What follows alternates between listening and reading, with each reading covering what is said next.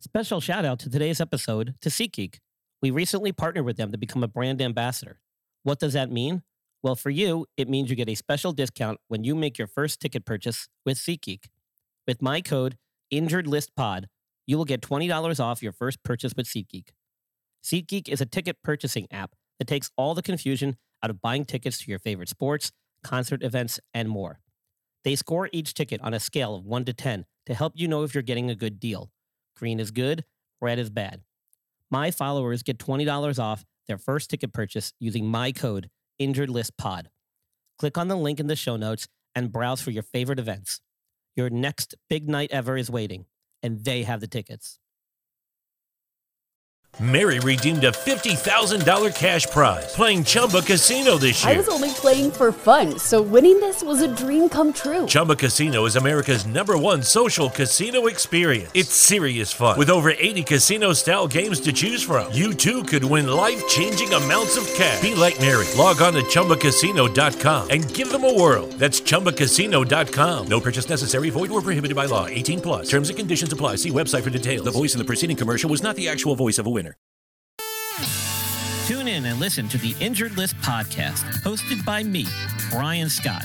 I'm a licensed full time physician assistant in orthopedic surgery and sports medicine. I break down the latest in injury news regarding your favorite professional athletes each week throughout the year. I have all your major sports covered from the NFL, MLB, NHL, MLS, and MMA. There is not a sport or an injury that I will not cover. Get the most up to date info in easy to understand non medical language so you can make the better decisions when placing your bets or setting your fantasy lineups each week. Check out my website at theinjuredlist.com where you can message me ideas for topics or questions and listen to previous episodes where I interview former athletes and healthcare professionals to talk about their experiences with sports injuries.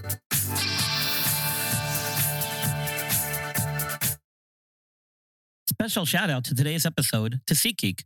We recently partnered with them to become a brand ambassador. What does that mean? Well, for you, it means you get a special discount when you make your first ticket purchase with SeatGeek. With my code InjuredListPod, you will get $20 off your first purchase with SeatGeek. SeatGeek is a ticket purchasing app that takes all the confusion out of buying tickets to your favorite sports, concert events, and more. They score each ticket on a scale of 1 to 10 to help you know if you're getting a good deal. Green is good, red is bad. My followers get $20 off their first ticket purchase using my code InjuredListPod. Click on the link in the show notes and browse for your favorite events. Your next big night ever is waiting, and they have the tickets. Well, welcome to the Injured List podcast, your source for all sports injury topics. For the weekend warrior to the sports fantasy guru, we, keep you in the action and out of the injured list. List, list, list, list, list.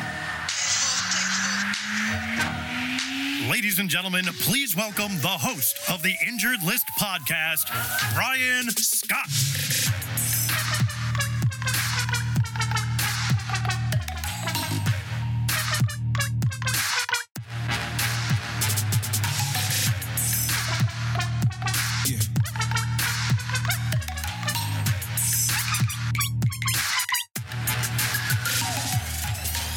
Hey, everybody, what's up? Brian Scott, host of the Injured List podcast. Welcome to the show. We've got a little video action tonight, which is not usual for us here. And we've got a special guest and co host joining us this evening as well. So, without further ado, let me bring in Jim Rodgers. He is one of our interns over at Belly Up Media and a sports expert by his own definition. Jim, welcome to the show. Thanks for joining us. Hi. Yeah. Thank you so much for having me. I really appreciate it. Thank you for throwing around that sports expert term with my name. That, that means a lot. so we have had a little discussion before the recording here to discuss some topics, and you had a great topic, I suggestion, and we're going to take it and run with it this evening. And I hope everyone finds it as entertaining as we do, chatting about it. And the topic is going to center around athletes who had their injury either cut short th- or by injury, or who had their careers, I'm sorry, cut short by injury, or athletes who were up and coming, maybe promising, and then got their careers ended prematurely because of injury, or superstars who may actually have succeeded even more above and beyond what they've already done because of injury. So um, I'll get it started because I know I think the one name that comes to everybody's mind is obviously Bo Jackson. Yeah, I think the thing um, for me is obviously I didn't grow up watching Bo Jackson. I first heard about Jackson his injury actually from playing uh, Madden Mobile back in high school. So um, freshman year of high school, all of us just wanted like a cool game to play. Sure. So we all started playing Madden Mobile, and this is for all the people watching who know how good Madden Mobile used to be. It was, in my opinion, it was better than even the uh, the console game. Yeah. Um, but of course, towards the end of the year, they start to release all these really cool players.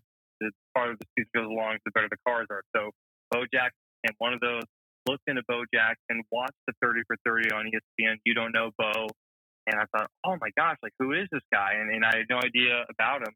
And then the last like 20 minutes of the um, of the uh, 30 for 30, I learned about his injury. And for me, he's always, of course, I think for a lot of sports fans, he's one of the big what if. And um, so that's why I guess uh, I wanted to talk about him uh, with you.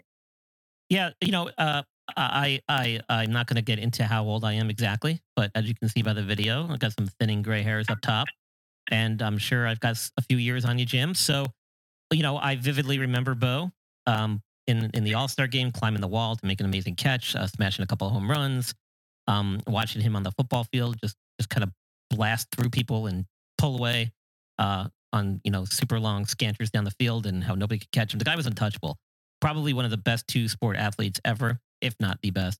Um, almost uh, without a doubt during my generation.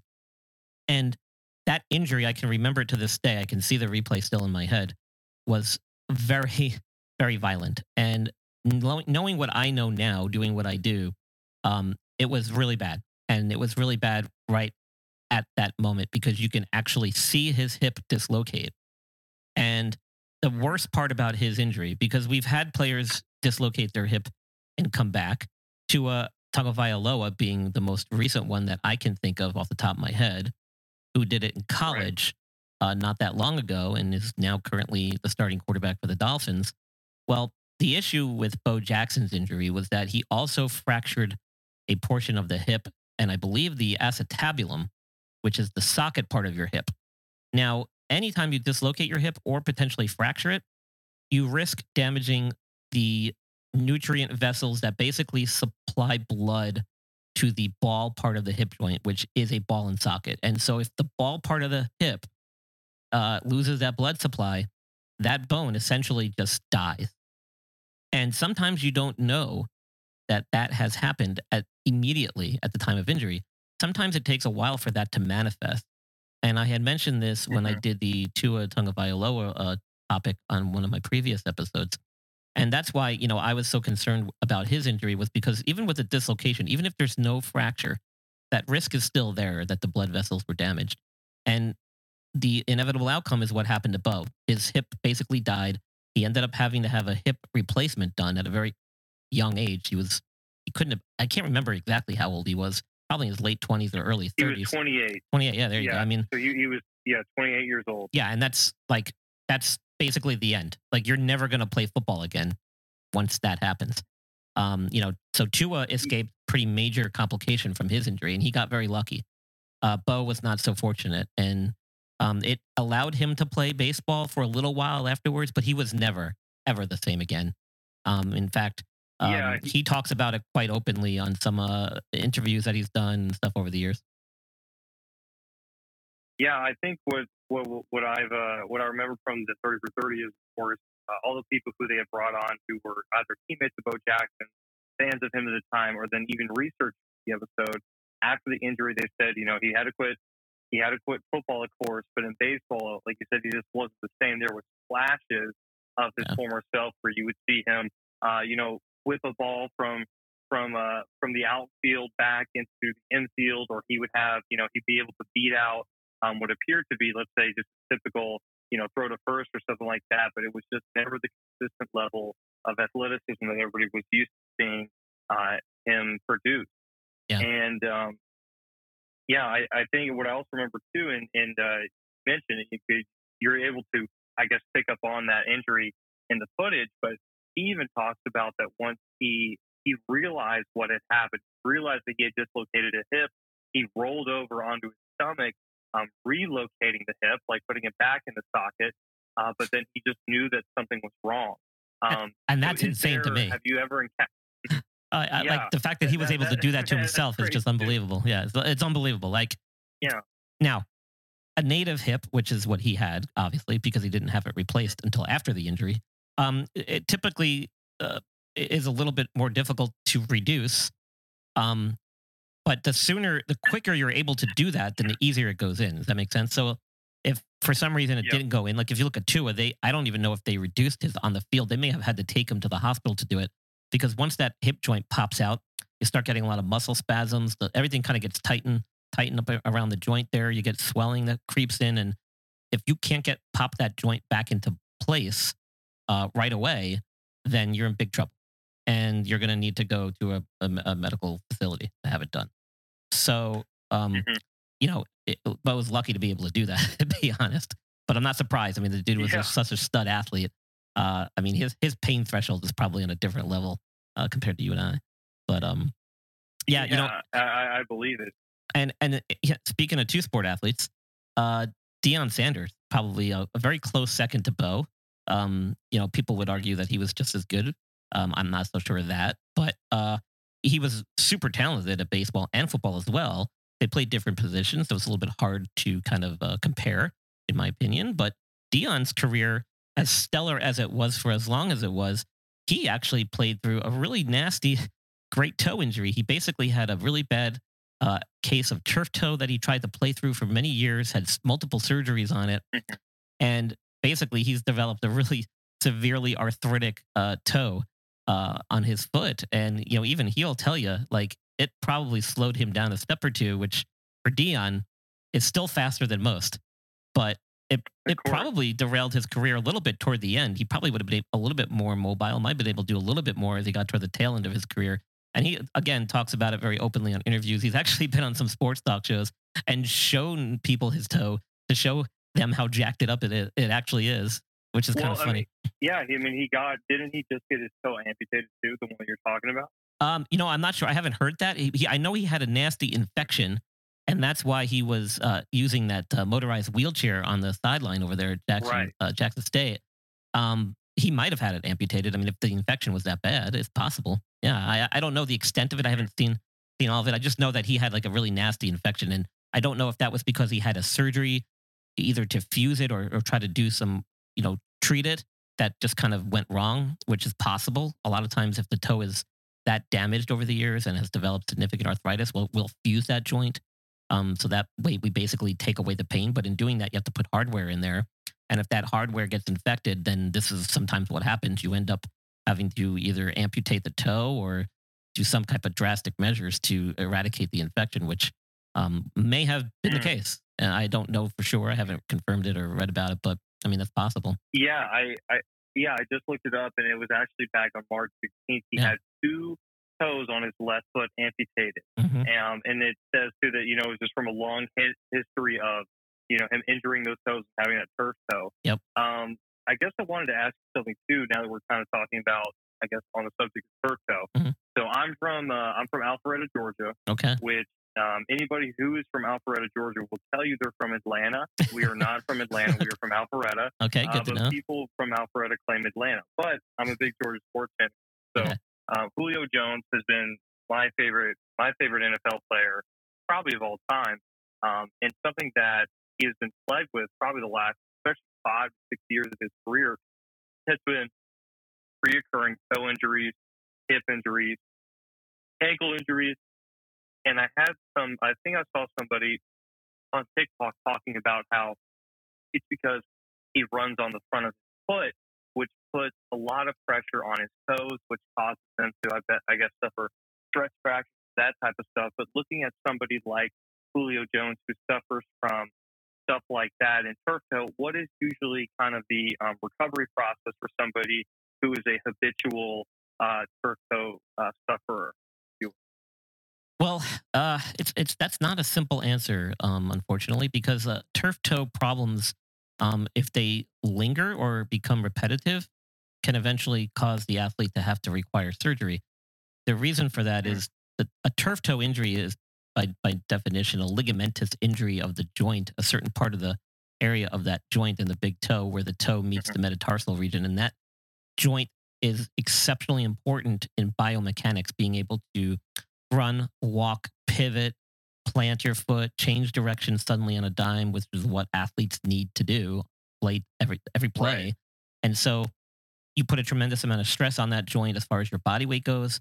So even just doing normal everyday activities that you and I do, walking, going upstairs, ladders, things like that, just you know, getting up on your toes to try and grab something off the shelf. Mhm. You know, this joint is super important in doing all those things. So repetitive injuries to the joint, especially of the ligamentous nature, like a turf toe, um, eventually the turf the, tur- the toe becomes super unstable and painful, and then eventually can lead to really advanced early onset arthritis or some other fractures or Yeah. other things. So these are things that are not often left untreated, or athletes are not often left or made to go play through this injury.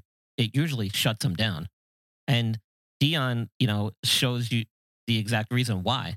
Because if you don't, this is how your toe is going to end up, you know, 15, Right. 10, 15 years from now. So you have to really Right. weigh and balance out the risks versus the benefits and look at their long term health as well, not just on the field, but off. So it puts, puts us healthcare providers in a very unique situation, very, uh, you know, having to balance the two.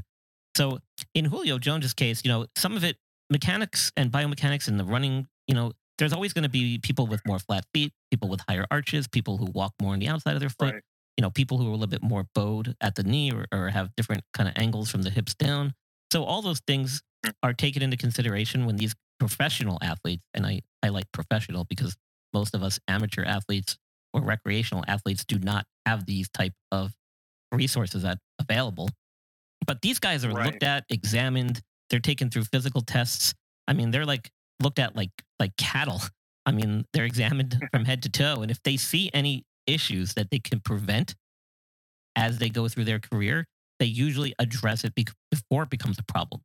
So my guess is Mm. that this is an issue that Julio Jones probably people knew or may have been he may have been susceptible to long before he became an NFL player.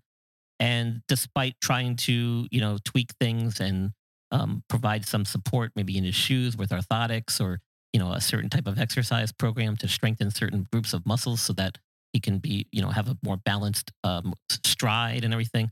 You still are, you still are, are at risk for developing these injuries more so than another person who may not have those certain deformities or alignment issues. So th- these are things that Mhm. at the professional level are certainly addressed. You know, don't forget you've got athletic trainers, you've got strength and conditioning specialists. Most of them have staff physical therapists. Right. If you're if you're I Deshaun, mean- if you're Deshaun Watson, you have masseuses who can help. That's you. Yeah, right. In many more ways than one, in fact. Um, So, yeah. so yeah, I mean, like they've got a plethora of healthcare people and experts who are watching and looking over them and trying to figure out what is the reason. Like, why does he keep having these problems? Right?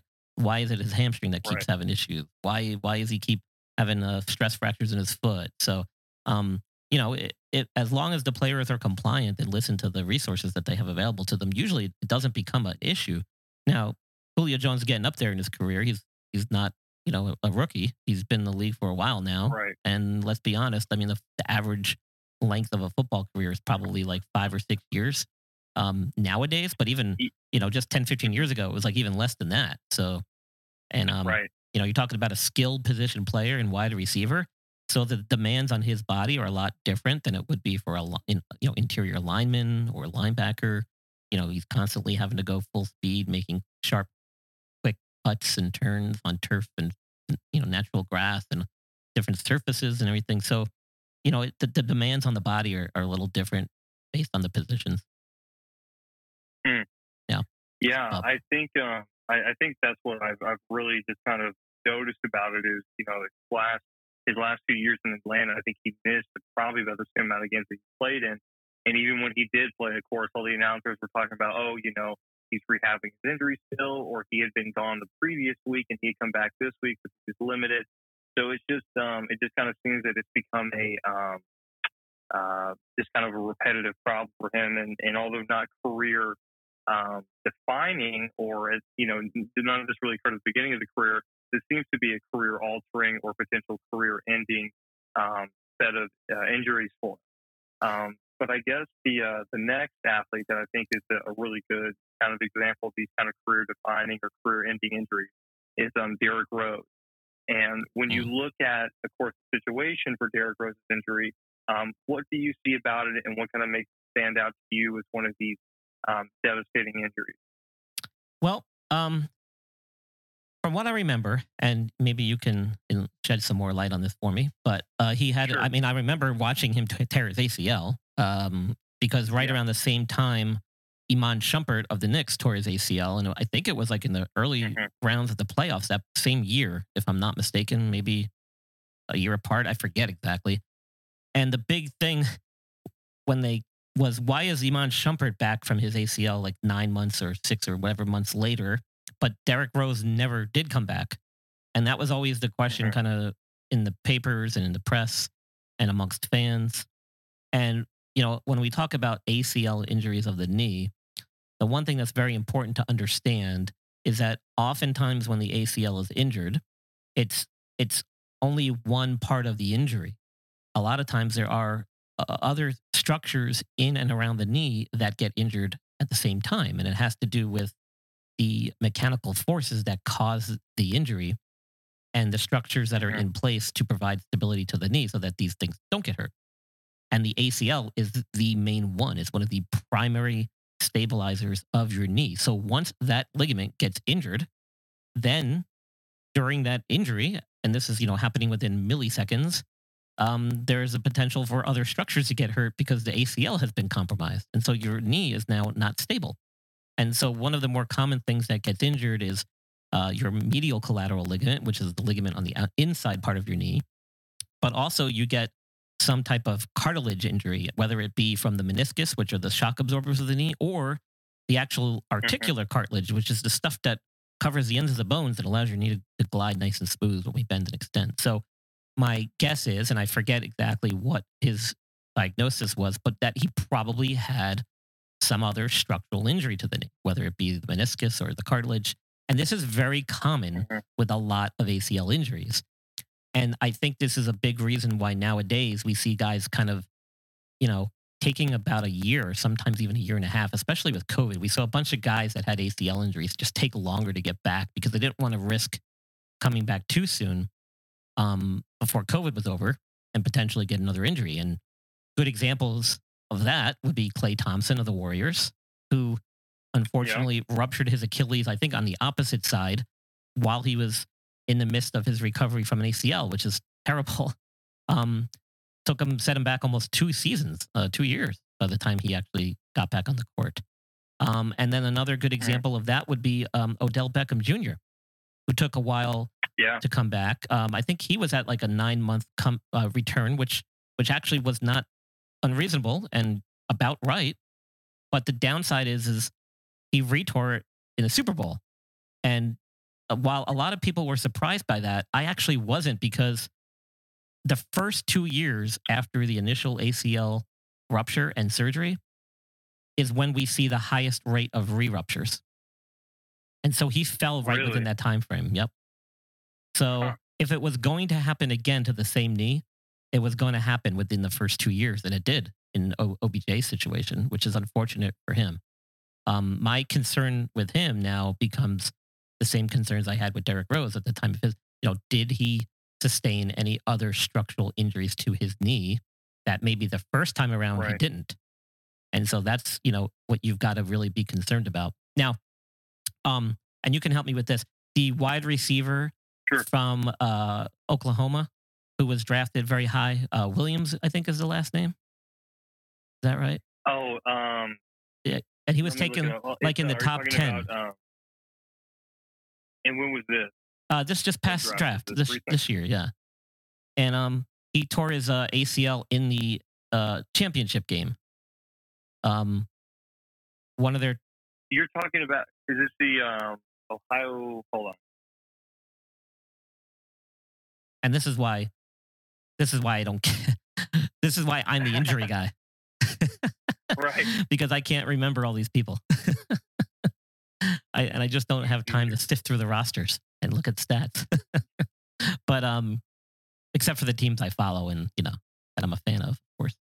But he Right. this particular player, and you can fill me on the name uh, uh, Sure. when you find it, but he uh, yeah, had, um, or I'm sorry, was it not what I say? Oklahoma? I meant Alabama. I, Yeah. I don't know what I was talking about. okay. You're talking about so you're talking about Jameson Williams. Jameson Williams. Yes, thank you. Uh, Yeah. I don't know why I said Oklahoma. I always look at that, think of the helmets and the color scheme, and I always get the two confused. Yeah, I mean, they're they're similar, but uh, I, you know, I I've, I've grown up. I'm, I'm I'm kind of in a weird spot because uh, my dad is an Alabama graduate, Oh, Alabama geez. fan, so I grew up watching Alabama. But I go to UGA now, Oh no. so I have to. Yeah, it's it's tough because uh, my friends think that I'm a closeted Bama fan, but now I just had to. I've now had to like fully embrace uh, being a bulldog. So you, you got to tough, tiptoe that yeah, line at home. Oh, it's it's man, it's mixed emotions. It was mixed emotions of the SEC championship and the national championship game, but um, yeah, I'm, I'm still trying to figure that out. But uh, yes, Jameson Williams, who you're talking about, he tore his um, he tore his ACL in the national championship game, Right. and then you had John Metchie, who Correct. injured his um, I, I forget what it was, but he had another injury. Um, I believe he tore his ACL too. after or. Or is it? I'll look up his injury right now. I think he tore his Um, ACL I'm too. pretty sure he. Okay. Yeah. And he tore it around the, around the SEC championship time, I believe. Correct. I think it was a little earlier than the championship game. It was before the championship game. Let's see here. But so so Uh, Williams Yeah, so John Metchie. mhm. well so Williams had his uh, ACL reconstructed by um, Jim Andrews, Dr. Jim Andrews, who's down at Health South um, in Birmingham, and he's a very highly regarded, one of the most famous sports uh, medicine orthopedic surgeons in the country because he's for many many years treated a lot of high level athletes um, professionally. So he was the one who did his reconstructive surgery, and reports in the press were that his camp, Dr. Andrews' camp, were the ones who were saying that Williams had an isolated ACL injury. And so when I heard that, if it's coming from them, then you can pretty much guarantee that that's what it was. And so, you know, I did a pre draft uh, injury analysis like I try to do every year now for the last couple of years. And I, you know, I didn't think he would be a very um, risky draft pick at where he went in the you know top ten in the lottery or whatever you want to call it. You know, Yeah, high first round Yeah. the uh, Lions. because it, you know coming off an isolated ACL. I mean, the techniques and the the way that we do the surgery and the the materials and stuff that we use nowadays. You know, you're looking at nine months. He should be back, and you know you can always push it out to a year. There's no harm in doing that. Um, but if the guy feels good and he's ready to go, which they're saying he's doing really well in his rehab, then um, you know, uh, but again, I always have to go back. You know, you got to be careful that first two year window um, is, you know, you're still susceptible. So, you know, you try not to rush them back. You try to do everything you can to monitor them and make sure um, that, you know, they're they're at no greater risk than they were the first time. But you, there are some factors that are just not in anyone's control, and you can't really, you know, account for. So, but um, Yeah, and I- guess the the question I have too about recovering from the ACL injury. My sister actually, um, she used to play lacrosse and run cross country in high school, and she has torn both her ACLs on both her knees while playing lacrosse. And something that I guess was part of the recovery process for her, kind of like what you mentioned now, is whether or not the athlete feels well. So, um, if somebody, if, if you were to treat an athlete and you're now approaching kind of that eight month, nine month period in the recovery process, and the athlete is saying, "Hey, I'm feeling better. I'm feeling confident. I want to start, you know, working out. I want to start increasing my reps more on this leg. I want to increase the load on it." Um, is is it more so the when it, when you hit that mark, when you hit when you hit that mark and the nine month mark, is it more so the athlete's turn to decide how much they're willing to rehab and um, and try to get back on that knee, or is it more so the doctor's discretion as to, hey, you actually should wait for the year mark, or you should wait for another like three to four months uh, before you try getting on this knee? Like, is it whose discretion should you listen to, the athletes themselves or to the physicians at that time? um, so the correct answer is yes. All the all the above, and and more. You know, you want to get feedback from the athletic trainers who are working with these athletes on a daily basis, who are helping them prepare before practices, you know, in the training room, who are working with them in the weight room and the strength and conditioning coaches and the physical therapists who are helping them through, throughout their rehab. You want input from Right. everybody. It's it ends up being a group decision based on all those factors from each uh, Mm. specialist, uh, including the athlete, because nobody knows their body more so than the, the patient or the athlete, right? So, you know, you want to get feedback from everybody. You want to get input. You want to get advice. Um, you know, but you also got to remember there's a lot of physiology involved too. There are points along the recovery process where physiologically, no matter how good the athlete feels, we know from all the studies and research that we've been doing over the years that we can always reference that the ligament itself takes about that long to mature and basically take on microscopically the characteristics of a new ligament. So anything that you do before that, you run the risk of compromising that healing and potentially preventing that maturation of the new ligament from occurring. And you don't want to do that. So one way that we are able to do that is by getting feedback from the athlete. We examine them. Do they have a lot of swelling in their knee? Is the swelling happening uh, on the times that they're doing strenuous activities as part of their rehab? You know, have they been able to progress through the rehab? Can they, you know, have they made it to the point where they can start jogging in a straight line without getting swelling or pain in the knee, without feeling any instability in the knee? Um, we can do objective tests to look at strength of the muscles around the knee and compare it to the opposite side. You know, we have values that we can look at to kind of see where they're at as far as percentile for their age, height, weight, all these things, right? We can have all these scientific numbers and everything that we can use to gauge. And you can bet that at the professional level, they have all these resources available to them.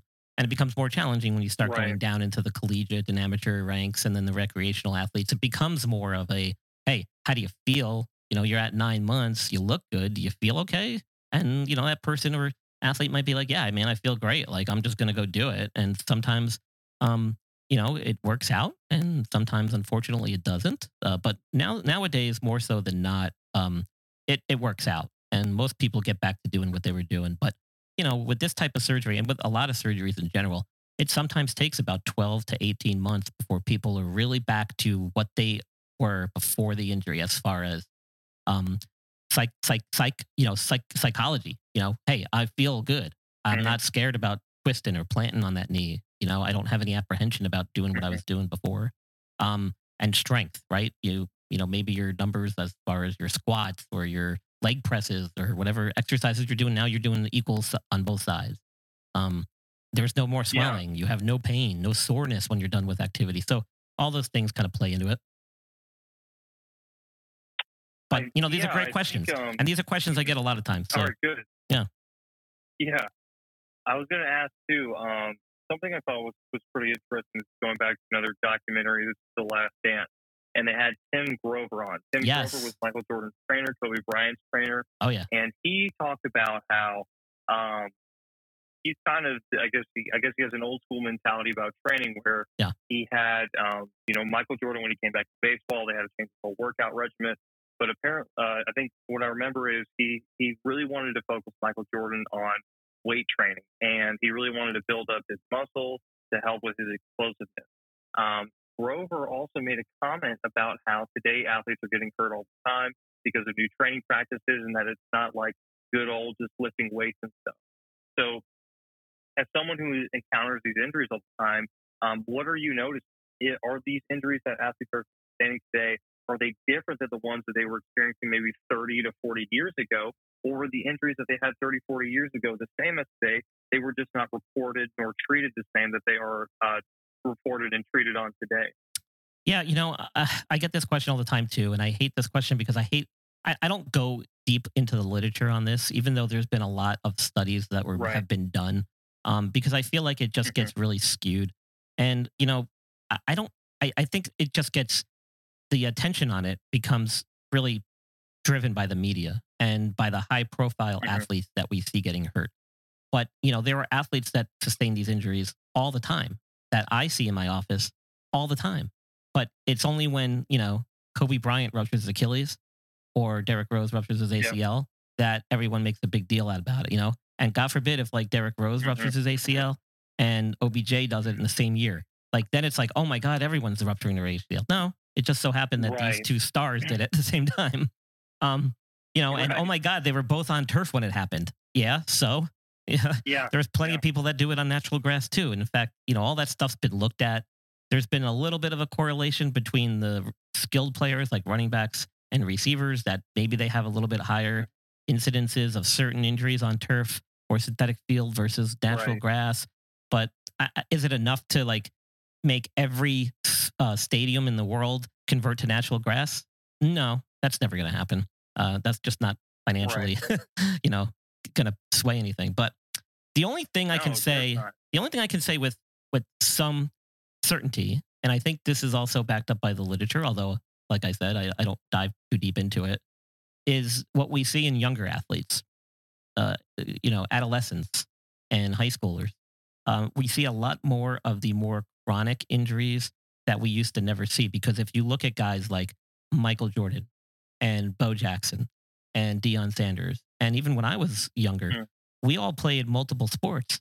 You know, we we played football in the in the or basketball in the fall and the winter, and then we played baseball in the spring, and maybe even soccer in the fall. So there was a, a lot less of these sports specialization going on than you see today. And so in the younger athletes, you definitely see some weird um, at, uh, injuries that you typically wouldn't have seen eight years ago because they were more common in Yeah. uh, older patients who did more like sports specific stuff or more focused on one sport, like marathoners and you know cross country runners, like people who did one. Do you think that activity. the, I was going to ask, do you think the diversity that kids maybe experience when it comes to sports at a younger age is more beneficial because it potentially works out uh, maybe more of their body, introduces them to different styles of movement, um, increases their strength in different aspects, or do you think it's more detrimental in the fact that it could be could, uh, potentially putting more stress on one specific maybe um, joint or ligament or part of the body? Yeah, so if you're doing the same thing over and over again, you're going to overstress certain muscle groups and joints, and that's Right. really what it comes down to when you're when you're doing multiple sports that require different um, types of activities or movements, and you're working different muscle groups in different ways. Then you're going to be a little bit more balanced as far as your physical fitness and your ability to adapt to stress on the body, and uh, you know, and basically stave off any major injuries and, and cardiovascularly as well. You're going to develop different parts of your cardiovascular system and your fast twitch and slow twitch muscle fibers, and you know your your um, anaerobic and aerobic uh, capacity is going to change because you're doing different types of sports that require different levels of intensity for different amounts of time. So it's it just makes sense to me, and I mean that's just the way we were brought up and how we did things, and I I think it does bear a lot of uh, truth even today based on what I've seen um, throughout practices I've worked and stuff. And you know, we, we hear a lot about it. I mean, that's why they instilled the uh, the pitch count in little league was because they knew that it was kids who were in high school were getting Tommy John surgery before they even injured their elbow, and that's not good. you don't want that. So I mean, Right. it, it, it's real. You know, it, it's real. Hey, listen, this has been great conversation. We're going to take a quick break. So Jim, stay with Sure. us. Uh, I know we got some more stuff to talk about. I'm going to run through a commercial break here, and then we're going to be back in just a minute. Um, you're listening to the Injured List podcast. Your host Brian Scott, and we're here with uh, Jim Rogers, our co-host for the evening, and Belly Up Media intern, joining us from uh, the beautiful state, the Peach State of Georgia. Uh, we'll be back right after this.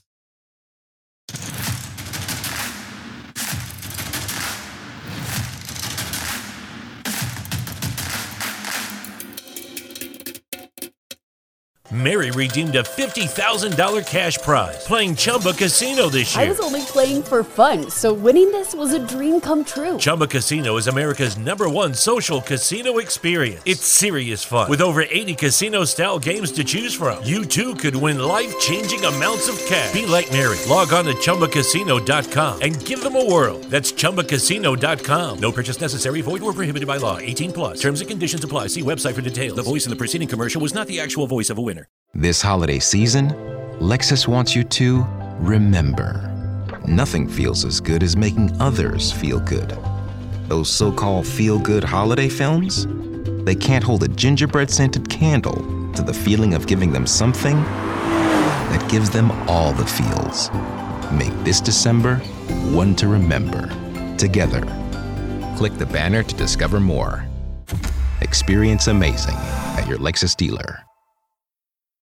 Special shout out to today's episode to SeatGeek. We recently partnered with them to become a brand ambassador. What does that mean? Well, for you, it means you get a special discount when you make your first ticket purchase with SeatGeek. With my code InjuredListPod, you will get $20 off your first purchase with SeatGeek. SeatGeek is a ticket purchasing app that takes all the confusion out of buying tickets to your favorite sports, concert events, and more. They score each ticket on a scale of 1 to 10 to help you know if you're getting a good deal. Green is good, red is bad. My followers get $20 off their first ticket purchase using my code InjuredListPod. Click on the link in the show notes and browse for your favorite events. Your next big night ever is waiting, and they have the tickets.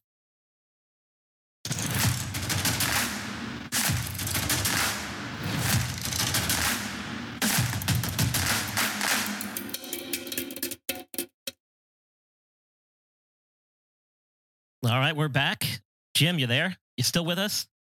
Of course. All right, we didn't Still lose with you. y'all. All right, we didn't lose you. Great. All right, well, so I mean, we can go any direction here. We've got we've already hit on a ton of people.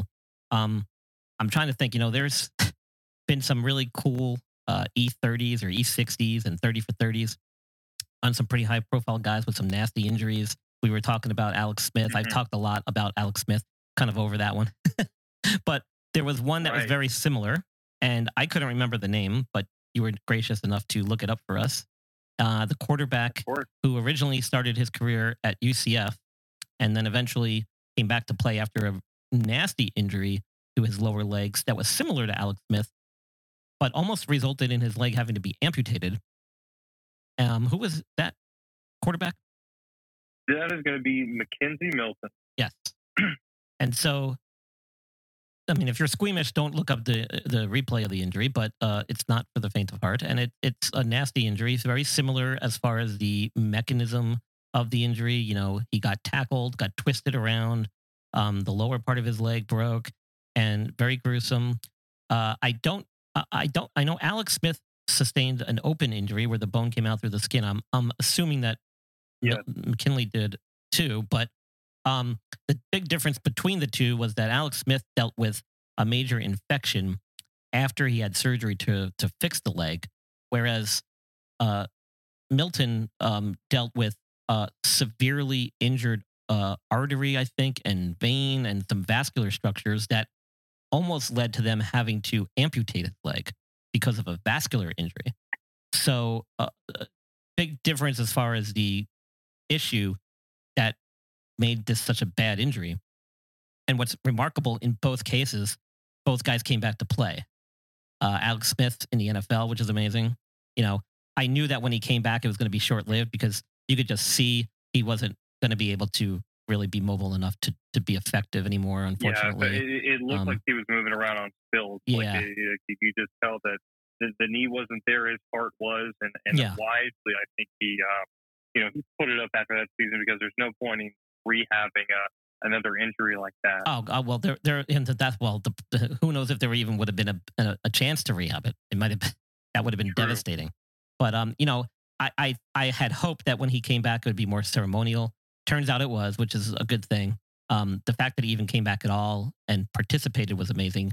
Let alone the fact that he actually started a few games, um, and and Yeah. didn't get hurt. So thank thank thank God for that. Um, and then the same thing with this uh, Milton kid, right? He transferred, ends up transferring to Florida State. Um, played a little bit. Uh, I, I don't know if he's still playing, but I mean, just the fact that the dude stepped back on the field is just absolutely incredible. Um, so- Yeah, it, I mean, I'm looking, I'm looking, checking out his Wikipedia page right now, and um, you know, the last, looks kind of like the last time that he really had any any playing time was back in um, 2018. It seems like, but mhm. He was a part of the team. Um, he was, a, you know, he he's been at Florida State and uh, uh, up and up and through the 2021 season. So Mhm, Yeah. yeah. Yeah. Amazing. Amazing. And then, you know, you got uh, other guys too that have come back from major injury. I think that's kind of be the, the focus of the kind of conversation going forward here is guys that have had some devastating injuries, but yet been able to bounce back somehow. And uh, I had mentioned a few players to you uh, earlier. Um, one of them was uh, Willis McGahee, who had a horrific, horrific multi ligament knee injury in college during one of the bowl games, I think. And oh my god, I mean, I didn't think this dude would ever come back to play, but not only did he, No, but he had a very successful NFL career for for several years, absolutely. many years, in fact. It, it, for, yeah, for me, I think the peak recovery, if you want to talk about devastating, it has to be um, Adrian Peterson. Yeah. Um, and I, I don't know of many other, you know, I know a couple of other athletes who have gone through something as bad as that, but when you tear up both of your legs and then you come within nine yards breaking the single season rushing record, Yeah. that, that that speaks volume. And then you have a career, you continue to have a career in the NFL 10, almost 10 years after that injury. Yeah. Is, uh, is it's pretty astounding. Uh, so to be honest, he's in a category of his own. He is a, a total what we call an outlier. He does not kind of fall into the middle of that bell shaped curve at all. Uh, the dude's just a freak. Right. You know, whatever genetically uh, makeup he has, you know, we should all have a little because it's something special Mhm. when it comes to that kind of stuff. I mean, it's you know to be able to uh, do what he did um, after an injury like that, and all the injuries he had throughout his career is just pretty remarkable. I mean, that's he's he's kind of a separate person. I, I don't like to bring him into these conversations because he just skews everything. Right, because You know, he just- he's that much of yeah. an outlier. Like he just he just he just messes up everything. um, but uh, who's another one? I think we were talking about another one too. There was um, uh, Teddy Bridgewater had a horrible, horrible uh, knee injury, a knee dislocation he had, which is not what people typically think it is. It's actually the knee joint itself getting dislocated, not like your kneecap popping out. Okay, not like it's it's it's potentially limb threatening. I mean, that's you talk about vascular injury or nerve injury to the leg. Oftentimes, with a mm-hmm. knee dislocation, which is what he had, that's what you end up with. So the fact that he had Wow. that injury and then is still playing football is also remarkable because there's been a lot of players, yeah, not a lot, but know, there's I mean, there's been people who've had that and barely walk again. yeah. I, I think the other thing too, Teddy, especially, is that I've seen him get twice knocked out in an NFL game. Yeah. So I know always the concern has to be, you know, about concussion Right. stuff. And we saw Luke Kuechly call it a career after nine years over concussion concerns. Um, a friend of mine, even in high school, had to deal with concussion issues, but you know that culminates with the fact that he's seen as a guy who was meant to be relatively mobile, not any kind of burner, but somebody that could extend plays well to the pocket, suffering that knee injury, and then he, you know, he's kind of had a resurgence with um, the Broncos for a little bit. I know he was last on uh, the Panthers, so so hopefully he can find a, you know, continue to find a role, probably as a backup, but um, you know, able to still come back from those injuries to me is always impressive. Yeah, it's uh, it's remarkable even to me because you don't see it very Mhm. often. I, I don't see it very often. In fact, Yeah. um, you know, uh, uh, speaking of guys, uh, we- mentioned concussions, and that's a whole other topic too. I don't like to get Mhm. into that too too much because I'm not kind of in that Yeah. world anymore. But um, you know, I mean, there's been plenty of guys whose careers have been cut short and marred by concussion. Uh, and to me, it hockey's probably the worst one, unfortunately, because for some reason they still don't seem to want to do much to protect their head, um, despite all the research that's out there. So you look at guys like Eric Lindros. I mean, even look at Sidney Crosby, man. I mean, this dude has gotten his bell rung so many times. You know, you have to worry about his long term health at this point. And I mean, he's just one concussion away from having to retire. And it's unfortunate to see because Lindros was one of the best players um, of of my era growing up watching. But you know, every time the dude had a great year or looked like he was going to be a superstar, um, he'd get another concussion, and then we wouldn't see him for a while.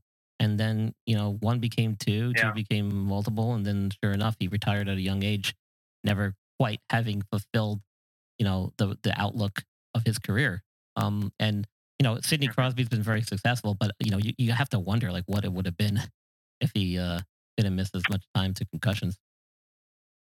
Yeah, I the the yeah, I, I think especially now with the horror stories have, especially in the NFL about concussions, uh, it has to be a top priority for a lot of these players to consider.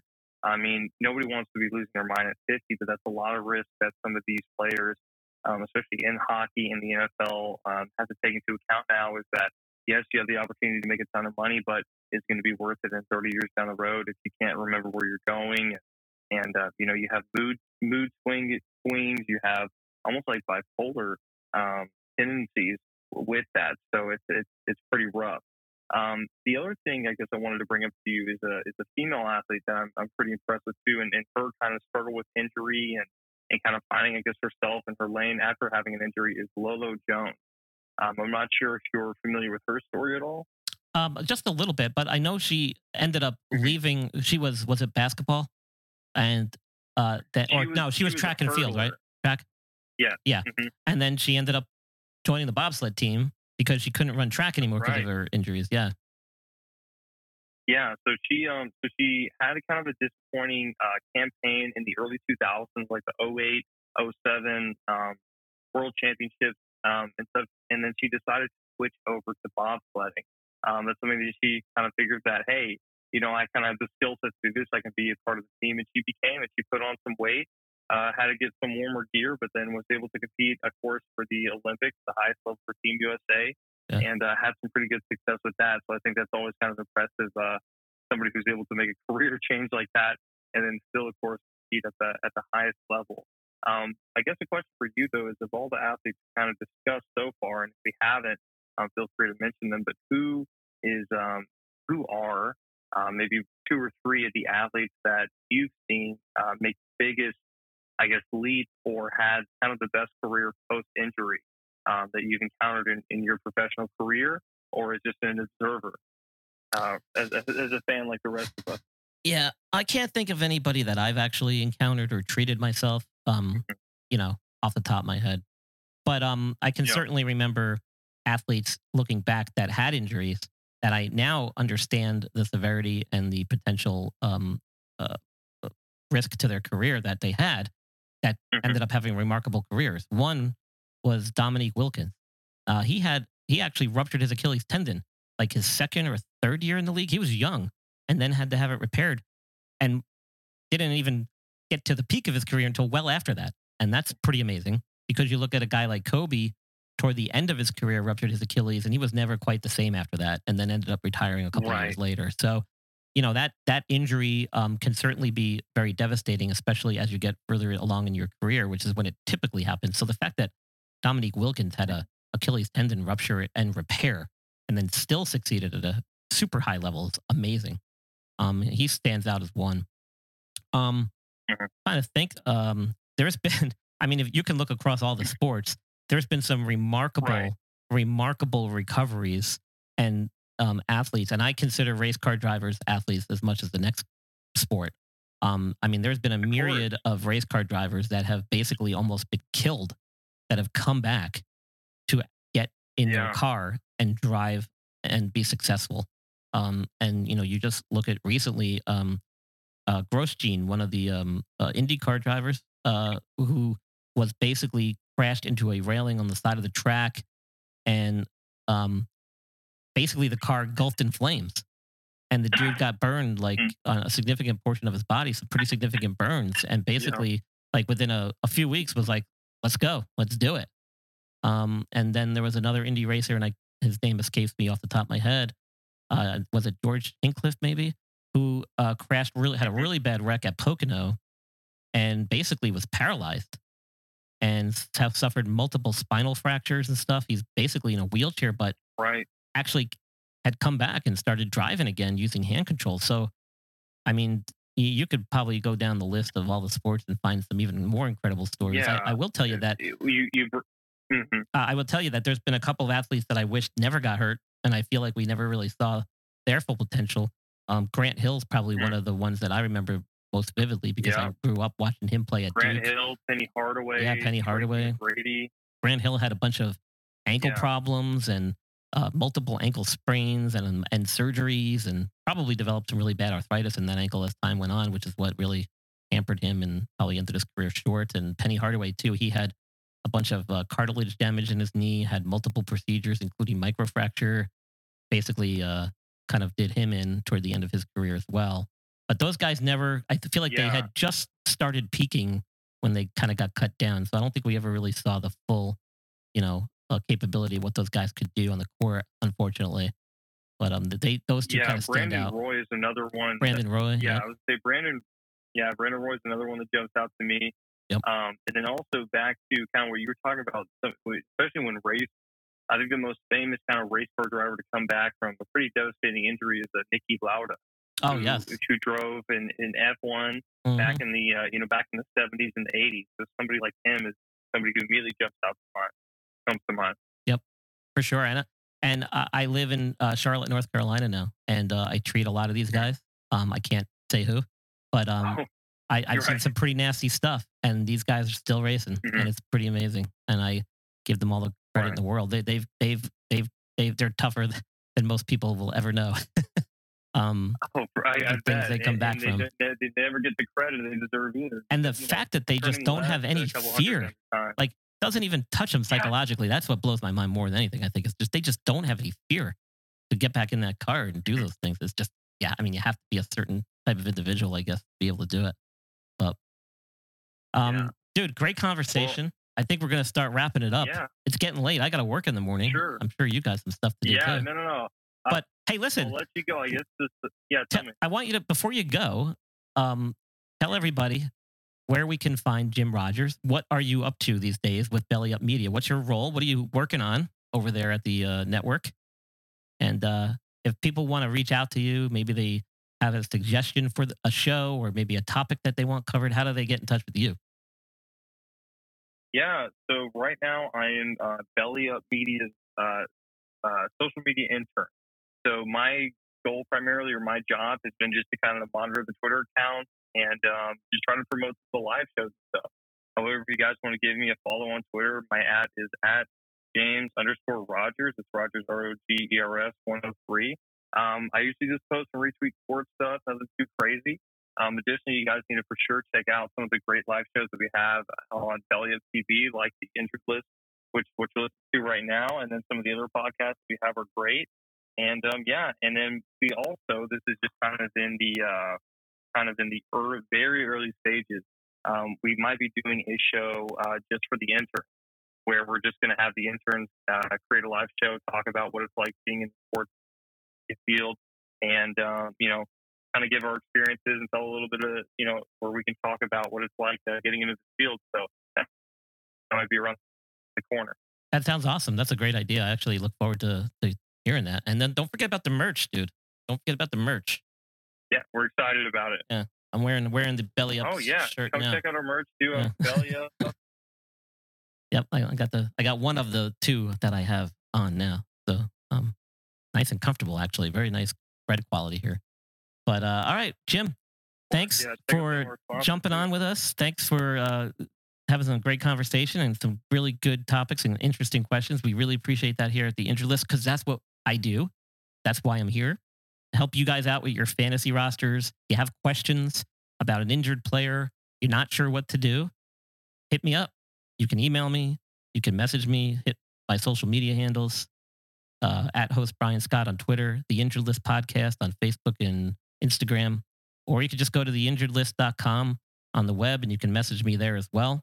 Don't forget, I've got some sponsors by SeatGeek and Fanatics. I've got some links where you guys can get some discounts on ticket and merch purchase- uh, purchases.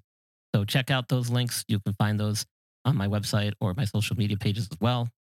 And um, thank you to Belly Up Media and to Jim for helping me out big time, getting a lot of things going here for this next uh, football season, which is what I'm really kind of gearing up to, hoping to bring video more regularly to the podcast. And uh, Jim was very patient with me this evening while I tried to get all that going. Unfortunately, I couldn't bring him on with the camera, but at least we got him in the studio to It's talk. right. So, um, Yeah, it's all right. It, it's totally fine. I didn't stay, I didn't shave this morning, so you saved me there big time. yeah, well, I'm guilty of that too. So, but uh, we appreciate your you helping us out and coming on to talk. So, uh, to everybody else out there, thank you guys for tuning in. Um, don't forget to check out the, the the website and the social media stuff and Belly Up Network. Of course, they got a lot of other great podcasts that are really fun and entertaining. So check them out. And uh, as always, everybody stay safe, stay healthy, and stay active.